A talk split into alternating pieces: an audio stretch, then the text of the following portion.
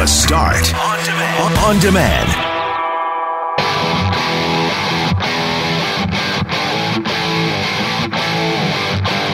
Hey, hey, it's GMAC for Brett McGarry as we wind up 2019. Can you believe we're heading into a new decade? We're looking back on the top stories of the last 10 years in our province. Shoveling a sidewalk or a driveway for your neighbor. Should you be looking out for those around you? And we'll visit with our friend Lara Rae, one of our favorite guests, joining us to discuss a murder in Toronto and what we can learn about acceptance and respect for one another, not only in life but in death.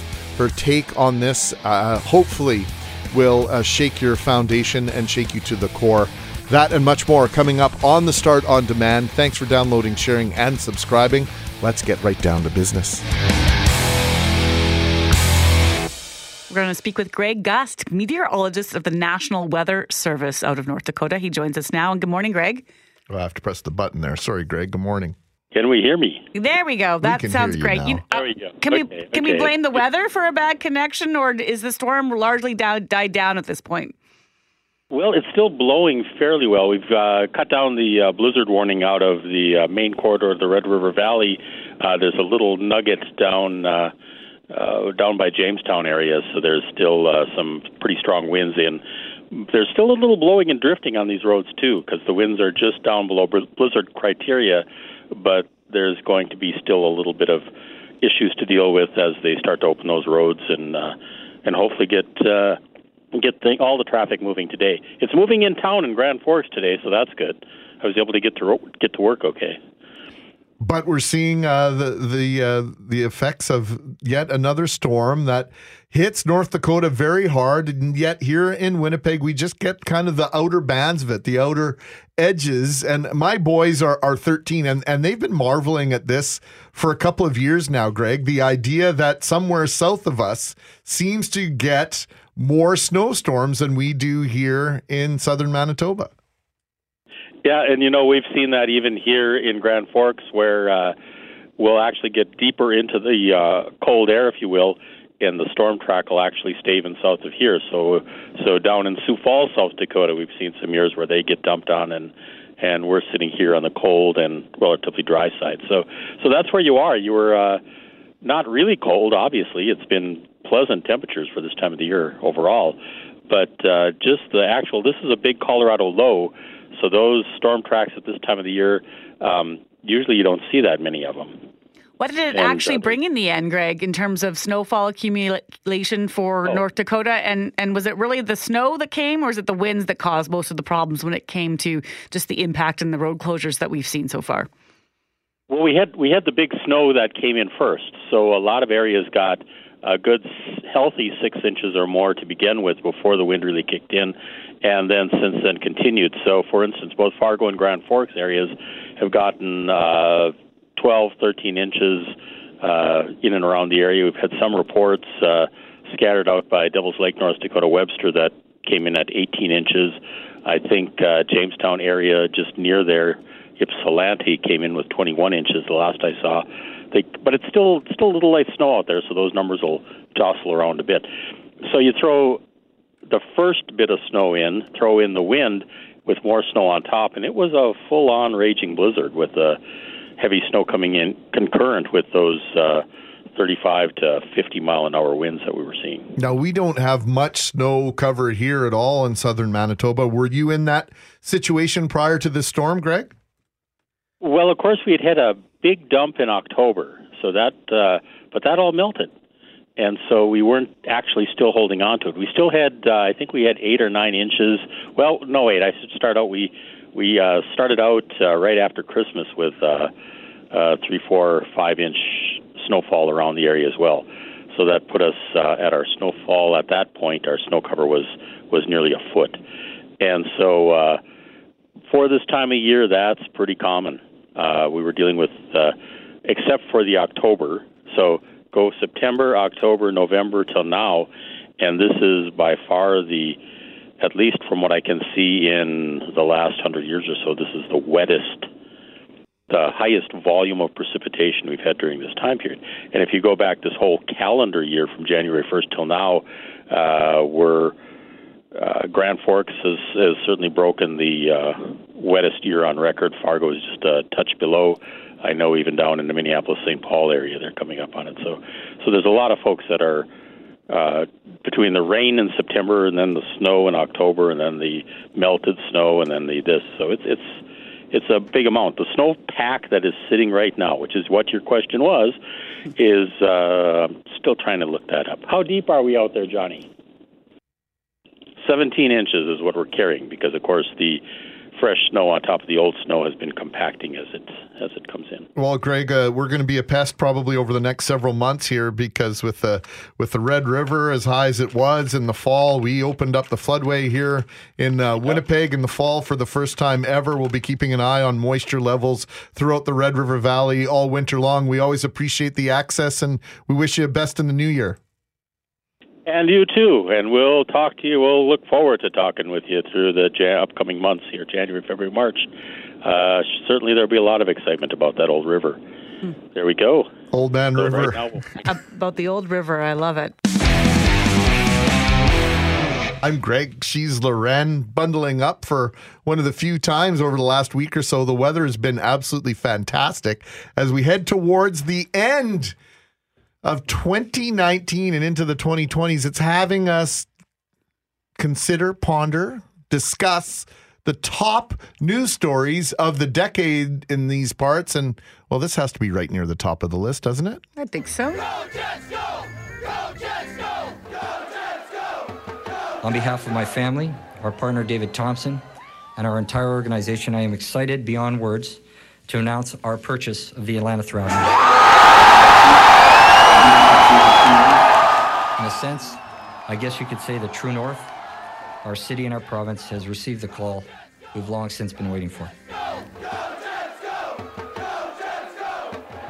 April 28th, 1996 to May 31st, 2011. I still get chills. I was cutting that audio on Friday in anticipation of this conversation, and I could not adjust the screaming sound. Like, I couldn't make it balance out because it's the moment where it's officially revealed and everyone at the forks, you know what's happening. Sure. But you just want to hear him say the words, right? Like, say it!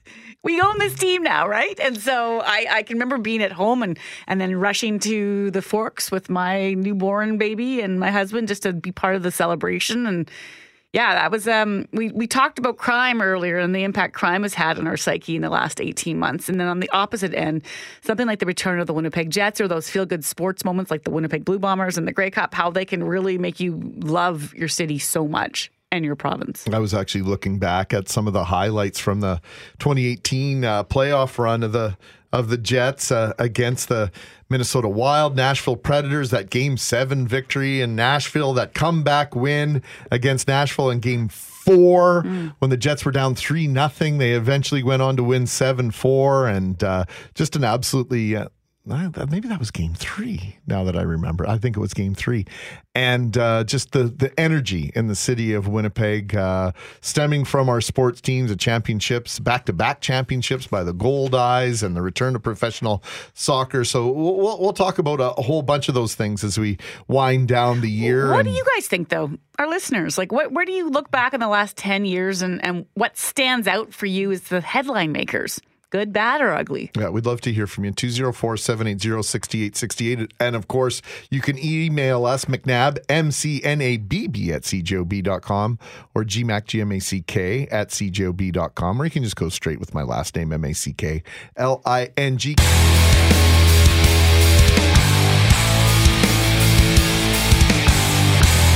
We're looking back at the top stories, the top news stories of the decade here in Manitoba. And of course, we discussed the possibility that the Winnipeg Jets return in 2011 might be at the top of the list. But our next topic of conversation may also uh, yield consideration for the top story of the oh, decade. Most definitely. And, and, especially when you consider that four years ago this month, the federal government announced it would launch a national inquiry into missing and murdered Indigenous women. And that call for that inquiry came months after the body of Tina Fontaine was pulled from the Red River. That was a shocking murder that then Northern Affairs Minister Carolyn Bennett actually said made Winnipeg, quote, ground zero in terms of the awareness that all Canadians now have about the fight for missing and murdered loved ones. Here in Winnipeg, Here in Winnipeg there seems, there seems to, be to be tremendous, tremendous anger and cynicism. It, people are concerned about um, the police, they're concerned about government, and frankly, they were quite um, skeptical as to whether uh, an inquiry will help at all. That inquiry has since come and gone. A trial for the man accused of killing T- Tina Fontaine has since come and gone. He was acquitted. And as we close in on 2019, we're asking how her death, that inquiry, the countless stories we've since heard from families have resonated with you. To help with that conversation, we're joined by NDP MLA Bernadette Smith, whose sister Claudette Osborne disappeared in 2008. And Bernadette, Bernadette I know you've worked tirelessly, tirelessly since to keep her name uh, in the headlines and in people's thoughts. And I thank you for joining us now to have this important conversation. Good morning. Good morning. Thanks for having me. Back in 2008, if we can go back to your sister's disappearance first, how hard was it just to get anyone to pay any attention that she was gone and missing, and, and that you, as a sister and her loved ones, were taking this very seriously? Oh, it was extremely hard. I mean, it took 10 days for the police to uh, even investigate, so there was no uh, media release done. The public didn't know she was missing for 10 days. We were out there putting up posters, talking to people, trying to get her face out there as much as possible. And at the time, there wasn't any organizations or really anyone that came out to to support our family through the process. We never expected ever that to happen to us, and we were uh, in such shock and didn't know what to do. We felt like we were in this nightmare that we just couldn't get out of. How did you read that at the time? How did it feel? Well, it was super emotional because you know you it's kind of a living day to day. You expect her to come through the door, right? A doorbell rings, the phone rings. You know, someone was always at home, but there was always uh, a group of us out looking for her. And you fully expected not to be waiting. Like we're almost 12 years now. It'll be 11 and a half years in next month. And, you know, never did we think we would be still searching for her. What about that lack of response from authorities, though? How did that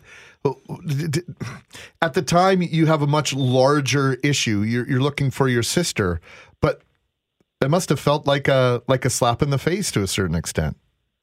Oh, it's extremely frustrating. I mean, when you have uh, you know a police system that's there to serve and protect, and you have someone there that obviously is in need and need of protection, because it was out of character for, Claudette to not get in touch with someone you know, for 24 hours, we knew something was wrong and we kept trying to convince the police of this. And no family should ever have to try to convince, you know, police, policing that their loved one uh, is missing or that something has happened to them. That should be an immediate response, you know, if it's out of character. And we did really fight hard. I mean, it used to be 48 hours at the time, and that's pretty much what we were told come back after 48 hours. You know, she's just uh, you know, on a binge somewhere. She'll show up. And my sister struggled with uh, addictions. You know, she had been raped at 11 years old. She'd never dealt with that. And that really spiraled her into where she was with uh, trying to mask what had happened to her and using drugs to to do that. And we really felt a lot of things played a role in that and how the police, you know, um, investigated her case. She was a woman, she was indigenous, she was a known drug user, she had a criminal record. And, uh, you know, here was this woman that throughout colonization had been treated less than. You know, we've had the same conversation with countless families since then, uh, Bernadette. I'm thinking of Bernice Catcheway and their daughter Jennifer and the response they say they got from police back in 2008 when she went missing, and the whole idea of, you know, systemic racism within police forces or other agencies that are supposed to be here to help us. I'm wondering, you know, in your conversations with many families since and, and with your own, do you feel like that's part of the positive change that you've seen in the sense of not just having that conversation about some of the errors of the past or present, but that more is being done to take concerns seriously when families come to police now with a missing loved one? Do you think we've improved upon that process?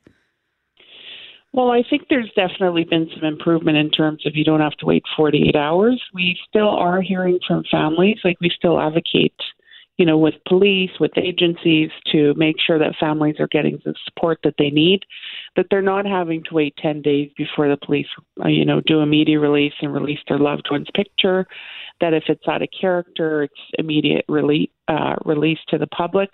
But I think we still have a long way to go, and it's going to take more than the police, more than the government. It's going to take really us as society to really shift the way that we you know, treat each other and respond to these kinds of things. Because I think about, you know, being that little 11 year old when Candace Derksen was 13 and and I remember this like it was yesterday, like the community coming out in droves. There were hundreds of people looking for this little girl and to me, our society's become desensitized to the issue and they don't look at this as a human issue, but as you know, this is someone else's issue and not mine. And I think we need to get back to that place where it's like everyone's uh, issue that we should all care about it and that this is someone's loved one. Where it takes a, a village, right? Member. The whole village has to be responsible for, Absolutely. for the family. I know when we talked to you back in 2014 following Tina Fontaine's murder, you talked about the one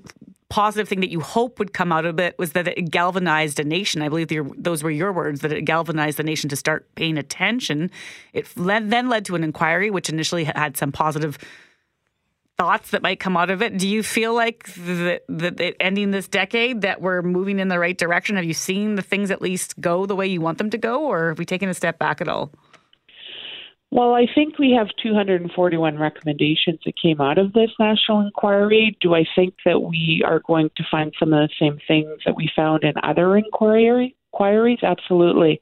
Do I think 110 million dollars could have been spent better on, you know, proactive, uh, preventative, supporting families?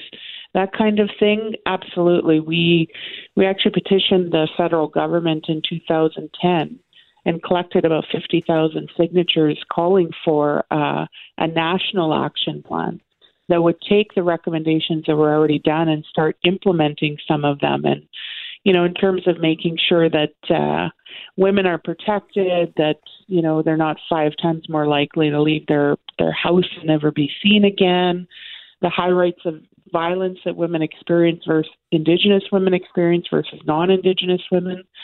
So when the national inquiry was called, I mean, of course, we were it it was happening. So then we asked for a parallel system that, as they started to identify, you know, some tangible things that could be done, like immediately, to start thinking about doing those uh, things immediately and not waiting till after uh, the recommendations came out.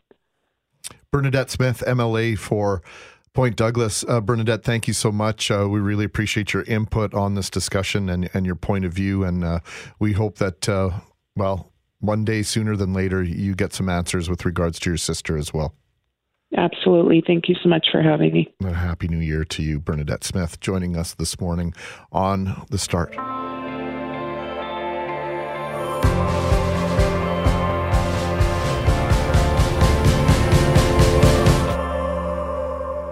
It's a day off for a lot of you, day off tomorrow, sort of with this interesting uh, schedule the way the holidays fall mm-hmm. this year it's an advantage for a lot of folks just uh, making uh, extended long weekends or just uh, being able to to take a couple of extra days sure. heading into the last day of the year this is the last monday of 2019 and we've had some snow overnight which means there are going to be many folks waking up this morning going yeah. I've got to sn- shovel my own snow, or maybe I should be shoveling my own and my neighbor's snow. And there are going to be others still, Loren, that are going to be wonder how the sh- snow is going to get shoveled. Right. I mean, what if you're not able to pick up that shovel? Mobility issues or your age, your, your general health can prevent many Manitobans from actually clearing their own sidewalks and steps, which is where the snow angels come in. So they're a group of volunteers that connect with people in need of snow clearing, and the program is run by Take Pride Winnipeg. Winnipeg. It's super popular in high demand. I, I, think there's a wait list this year. We'll check in a few minutes. But this season could also be one of its last. Tom Ethans is with Take Pride Winnipeg and joins us now. Uh, first of all, good morning, Tom. Good morning. Let's just talk about the Snow Angel program. The goal is pretty simple. How many people do you help out each winter? Well, we we've got a list of about 50 people right now, 60 people that we are uh, helping out, and we've got uh, students and and others that are going out and volunteering their time to shovel walks for seniors who who cannot do the work themselves, who need the assistance to uh, get their walks and driveways shoveled, uh, either because they are getting uh, medicines and food brought in, or because they can't get out, or that so that they can get out and and go out and, on their daily routines. Uh, Tom, it, it poses a much larger problem as well for people with home care because I know from experience if the sidewalk is not shoveled and there's a certain amount of snow on that sidewalk, home care is actually not allowed to go up that sidewalk and enter that home. Yeah, so we need uh, people need to understand that that uh, if you've got neighbors that are in need, uh, they should be out there helping them out, and and it's it should be this should be a great year, 2020, to to uh, help a neighbor, to make a difference, to help make our city a better place in which to live. Well, your note on your website, uh, takepride.manitoba.mb.ca, takepride.mb.ca, talks about the Snow Angels, and it says, please note, our 2019-2020 list is now full, and the program is on hiatus for next winter. So what's going on there that would already have you declaring a hiatus for next year, Tom? We just uh, we just are, are, revamping a few things with the organization, and we need to uh, um, work on getting more volunteers. Uh, it's it's a cart before the horse. If you have lots of seniors out there that are needing help, but we don't have the volunteers, or we've got lots of volunteers and we don't have enough seniors, it's it's uh, it's a catch twenty two kind of thing. But uh, basically, the the most important thing is that we want people to to start taking a look in their neighborhoods, and if they if they know of a senior that that is in need, uh, go volunteer and, and, and help out and, and make a difference in your neighborhood. In theory, we don't need a program to connect us if we can just look down the street and see who's who's in need. Tom. Exactly, and and and please, when you're out there, if you're out shoveling. Um, do the city sidewalk as well in front of the person's home because it's it's important that, that we have that ability to get out and and uh, and walk our streets. It sounds overly simple, but the message is an important one. I want to thank you for your time this morning, Tom. Thank you. Tommy hey, Tom, thank, thanks for everything you do, Tom, uh, for making uh, Winnipeg a, a, better place all year round, all your different programs. I want to wish you the best in 2020, friend. Thank you so much. We appreciate it. 12 uh, minutes after the hour of 8 o'clock as we make our way through this Monday morning on the start. Greg Mackling, Loren McNabb, Brett McGarry will be back on Thursday. I had a kid come volunteer to shovel our walk last week. Volunteer, or did well, he want some cashola? You know what he did? He knocked on the door and said, uh, Would you like your driveway shoveled? And I said, Well, what are you charging? He said, It's up to you. You tell me how much you think it's worth. Really? And so then I didn't know. And then I got into this whole big thing. And so I actually gave him $5 just to do the front step and the walkway. And he says, Oh, that's too much. I'll do the whole thing. And so then he knocked on the door again and said, Did you want me to do the steps over there? And I said, Oh, but I should give you some more. He said, Nope, that's fine. And he finished it and then went on his merry way. Sounds like you got a heck of a deal. I think so. No question. I can't find him. I don't know where he lives. Otherwise, I'd be knocking on his door this morning. I mean, I got my own kids for goodness sakes, but they weren't home, and I thought, you know what? If I can sit here and finish this movie, well, this poor kid shovels my walk outside. I'm it's, in. It's like a lemonade stand. You should never ever pass a lemonade stand without stopping and buying something. And if uh, a young go-getter comes knocking on the door and you can at all afford it, whether you really need it done or not, I think five or ten bucks to give a, a young person who is clearly entrepreneurial, entrepreneurial to, yes. and driven. Then yeah. you know, I think as a, as a community, as a society, we should be encouraging that. Now we have had a case too where a kid last winter knocked on the door and said ten bucks to do your driveway, and we said sure and gave him the money first. Oh no no no no no no! Uh huh. Well, that's an entrepreneur of a different type. and that was a mistake. We actually got a real kick at it. We we're like, that's pretty clever, actually. I mean. Probably never saw him again. never saw him again. Doesn't even live in our community, I'm sure.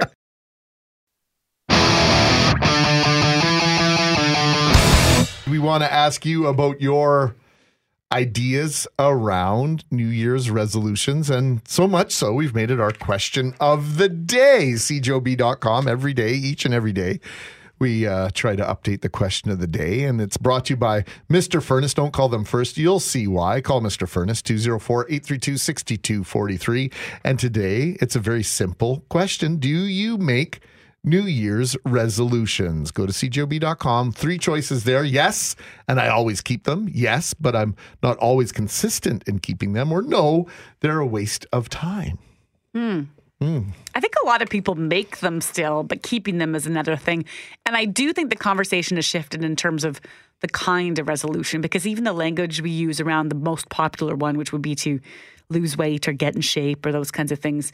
You, I've seen a lot of people on social media in the last few days encouraging others to pick a more specific goal, like not just losing weight, but make it about getting fitter or stronger or healthier. Don't focus on the number so much, right? It's just a number. And so I think we've changed our conversation a little bit about some of those goals. And even in our house, it's more of a bigger picture. You know, how can we be better people? But a lot of it has to do with language, how you communicate Yeah. it to others and to yourself. And we've got an expert on communication joining us now to start this half hour from Sparker Strategy Group. We have Susie Erjavec Parker joining us. Good morning, Susie. Good morning, Greg and Loren. Where do you fall on the whole idea of New Year's resolutions?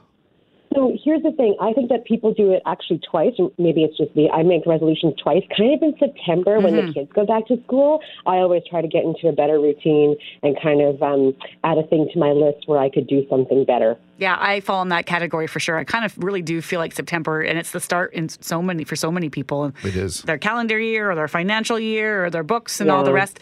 We're talking about New Year's, but we want to look back on what was we know was a popular gift for many this Christmas, and that's just sort of the electronics and digital things we put into our home, Susie, and and it might come in the form of a camera or even uh, a speaker system or a surveillance camera. And we wanted to talk to you about this because you were retweeting yesterday an article that was talking about digital trends for 2019 and the story that surfaced out of the States where this little girl who had a surveillance camera in her, her room, courtesy her parents, had the camera hacked and people were talking to her and scaring the bejesus out of her, if that's the right word to use.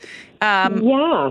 and and I'm curious where you land on this because it caused me to ask the question: Well, why are we watching this eight-year-old in her room anyway? Do we need to step back from our love of cameras and and surveying people within our own home? Oh my gosh, yes. So if you're going to make a digital resolution this year, it is to not put surveillance equipment in your home. Just stop. And wh- already. why? Especially in your child's room. Um, so obviously, you can see the the inherent risks in uh, a device like the Ring, which um, is really meant for outdoor surveillance. So many people, you'll see with the porch pirates this year, people stealing packages off of uh, other people's front steps and that. The Ring camera can be very helpful. However, when it's used inside someone's home, especially in a child's room, we have to remember that these devices are hackable. That does depend on the kind of security measures you take into effect, for example, the password you use. But this is not the first time this has happened. These devices have been hacked before, and they will continue to be hacked again. So you need to measure those risks and benefits for your family. Do you think the, the risks uh, outweigh the benefits, Susie? Absolutely not. Not when it comes to your children's safety. Um, this particular case was very disturbing because the hacker had accessed it and harassed an eight year old child and her siblings, and her parents almost didn't know. Her parents found out by accident, right? And when you think about that, when you think about your children going on, and I always say about social media should never be unsupervised. You should always be watching your kids and talking with your kids about digital hygiene and just being really smart online. This is one of those things that you need to talk to your children about in terms of if anything is untoward in their um, in their room, in their device, and anything that they have in the family home, they need to share that with a parent or an adult absolutely immediately. Yeah, it goes beyond just the conversation about the laptop or the iPad, and and it had me wondering this morning. We had a listener text in because we played the story er, earlier at six thirty, just the story from the states and the concern from the parents and the concern from people out there. And, and one of our listeners said that he's actually studying cybersecurity and cyber attacks, and specifically the idea of ethical attack. So it's not just about people, you know, hacking into things for money or for ransom or for for getting a hold of your data. There's like a whole ethical component out there of of people who will be doing it just to mess with you or basically be a jerk for lack of a better word. Yes, for sure. And you know, the thing with the thing with that hacking capability is that there are people who will hack just to see if it's possible to hack, and then we'll go back to the companies and say, "Hey, here's how we got in. Here are some patches you could put in place to fix these vulnerabilities that are inherent in your software or your hardware." And that's one way of doing ethical hacking. But the other piece is those who are terrifying others and using it for um, nefarious purposes. And those are the things that we need to be aware of. I'm just going to play a few seconds of this report for those that missed it at 6:35 and a couple of weeks ago when it was popular this whole idea of communicating ver- via this ring camera into this little girl's room. Who is that? I'm your best friend. As eight year old Alyssa LeMay stood in her room, a terrifying voice spoke to her.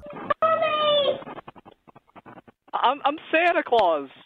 Don't you want to be my best friend? The horrifying sound coming from this ring security camera installed in the child's bedroom, which she shares with her two sisters. I come upstairs and I hear some banging noise.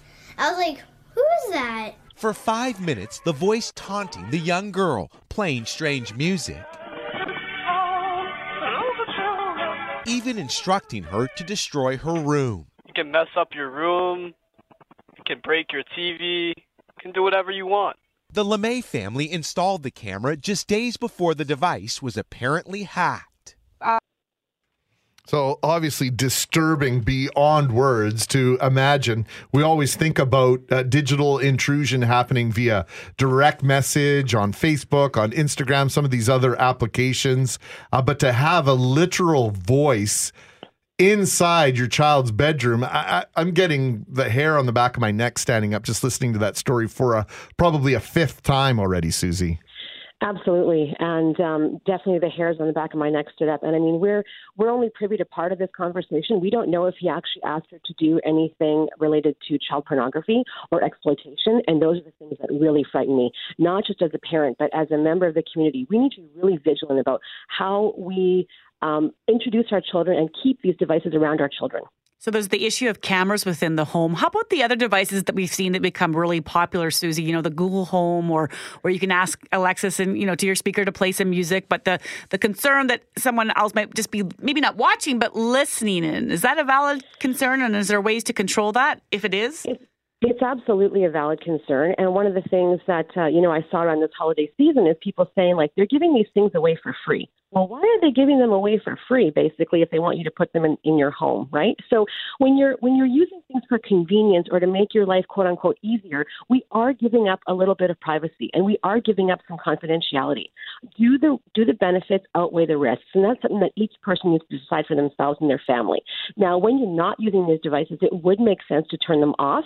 However, they've become so ingrained in our everyday life from turning on lights to setting temperatures in our home, to even in some cases, you know, knowing what's in our fridges and helping us set our grocery list. So you need to understand when you're using these devices that you are giving up some privacy, and are you okay with whatever it is that amount is that you're giving up? Okay, let's end this on somewhat of a positive note because there's a reason why we've embraced the technology the way we have. And you said making our life easier, more convenient, uh, more connected. There is a benefit to that. Uh, Just talk about how we can protect ourselves. Uh, Passwords, I think we get pretty lazy with overall, and I think it starts there. Absolutely, number one is the password. So if you have um, these devices in your home, they need to be secured with passwords. Those passwords should be changed fairly regularly and they should be fairly complex. So that means that it should be nothing that anyone can guess. It should be not, you know, your mother's maiden name or the street that you live on.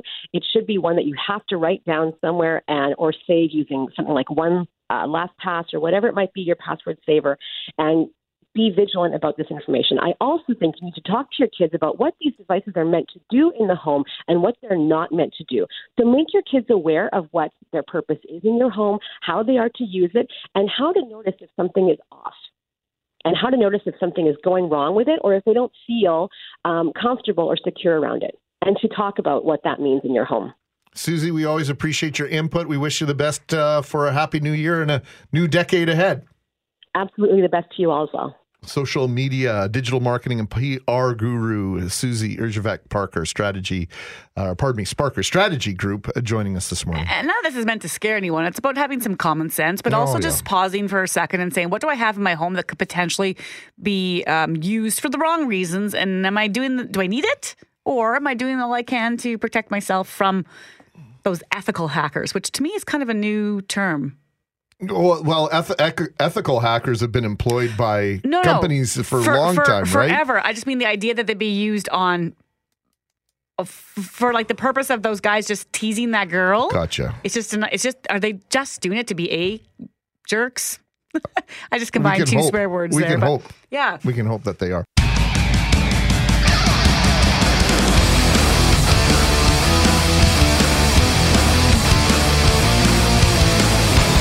Friends remembering a Toronto woman who was killed on Sunday as an outspoken advocate for transgender rights and a strong voice against the violence that impacts her community. Julie Berman was 51 when she died on Sunday after an alleged assault at a residence in the city's downtown.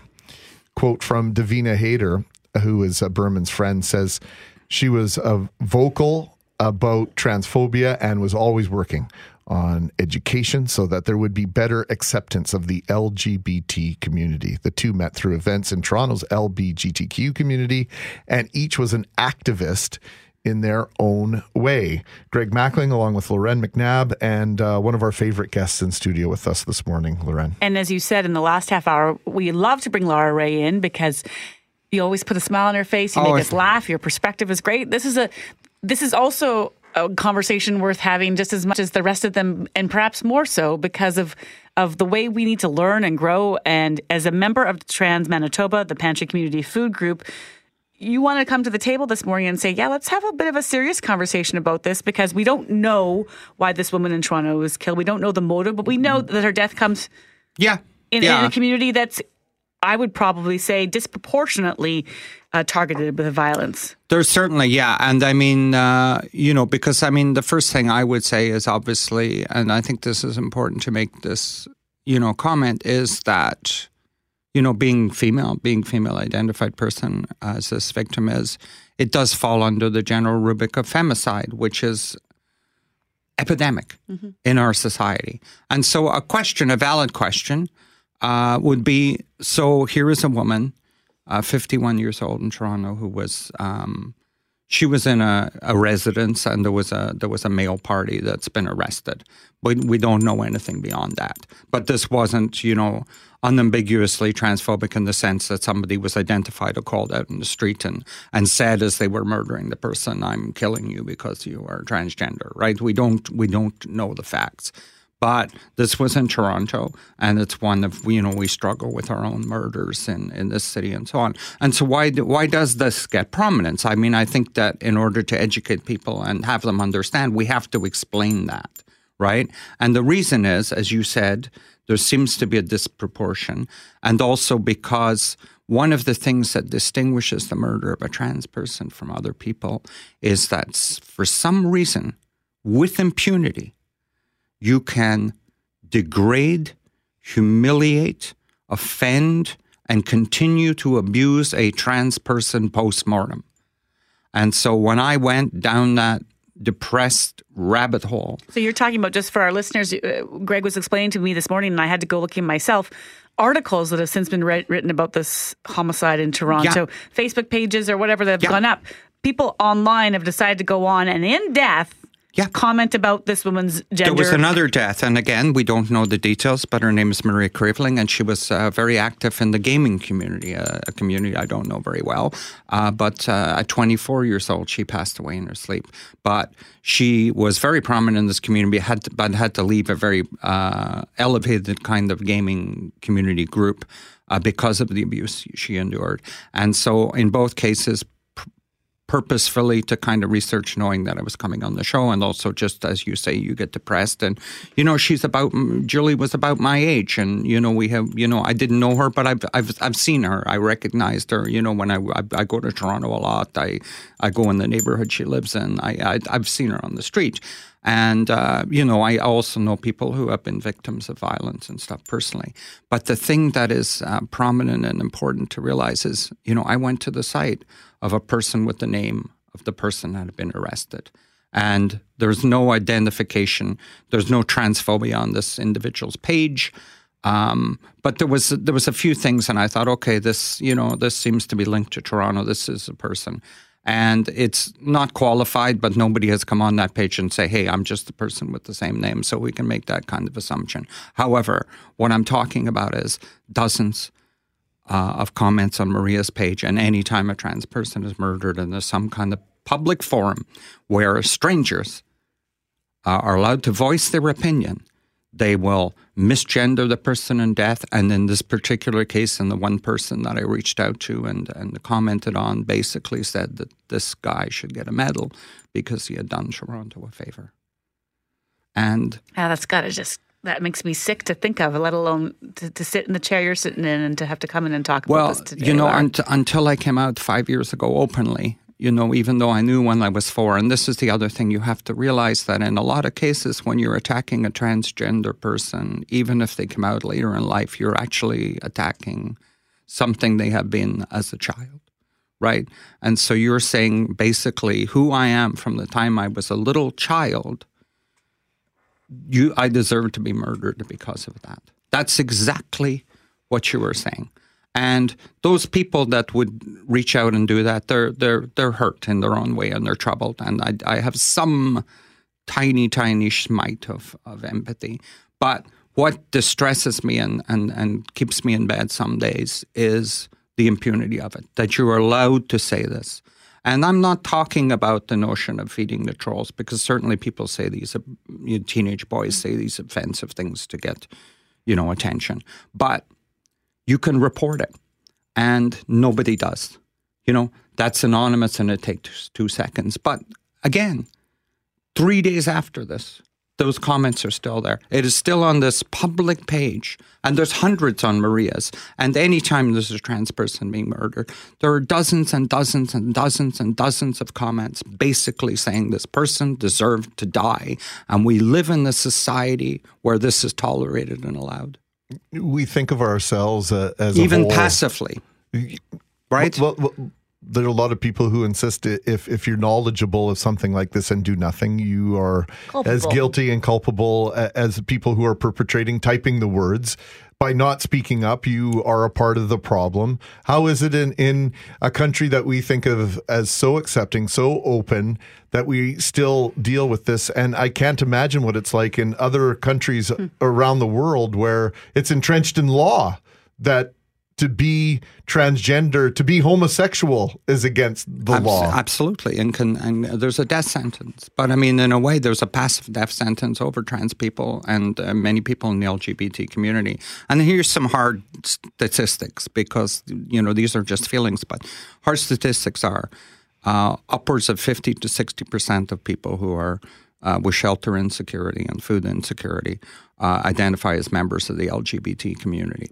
And the reason that they are have shelter or food insecurity is because they have been rejected by the people who have a moral and legal responsibility to care for them and have decided to unpack themselves of that responsibility uh, because of things uh, integral to that person they have no control over, including their gender and their sexual orientation. And we uh, we tolerate that and allow that.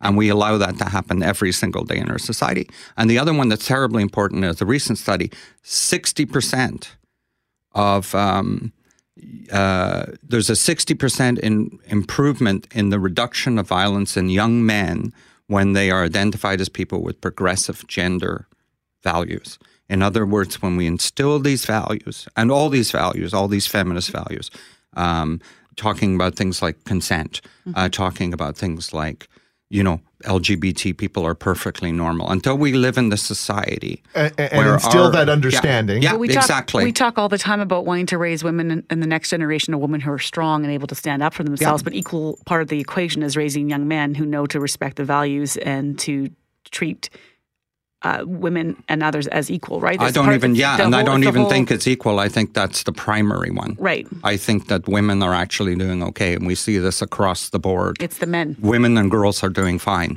on their own, right? They're taking the message of empowerment and they're running with it. It's boys. It's boys that are struggling. So I want to hit pause on this conversation. We need to take a break, Lara. Uh, we'll come back in a couple minutes after we check your traffic and weather. We're talking to Lara Rae about a supremely important issue of inclusion in the the awful tragic story in Toronto of a member of the trans community there murdered about a week ago, and what it says about how our, we're treating our fellow Exactly. And moving towards the idea of a member of the human community. Stop othering everybody. You know that's part of the deal. Hey, thanks for listening to the Start Podcast. We are available on Apple Podcast, Google Podcast, wherever you find your favorite podcasts. Subscribe now and never miss an episode. And if you like what you hear, rate the show, tell us what you think. And hey, even tell a friend about the podcast. Be sure to follow us on Twitter and Instagram. Greg is at GMACWPG, that's G M A C K WPG. I am at Brett Megarry, B R E T T M E G A R R Y. And Loren on Twitter is at McNab on Global and on Instagram at McNab on CJOB. Talk soon. For most of us, crime is something we see on the news. We never think it could happen to us until it does. Loved ones are gone, and for the survivors, the scars will never heal. I'm Nancy Hixt, a senior crime reporter for Global News. And on this season of Crime Beat, I'll take you inside some of the most serious crime stories I've covered. Season 6 of Crime Beat is available now on Spotify, Apple Podcasts, Amazon Music, and all podcast platforms.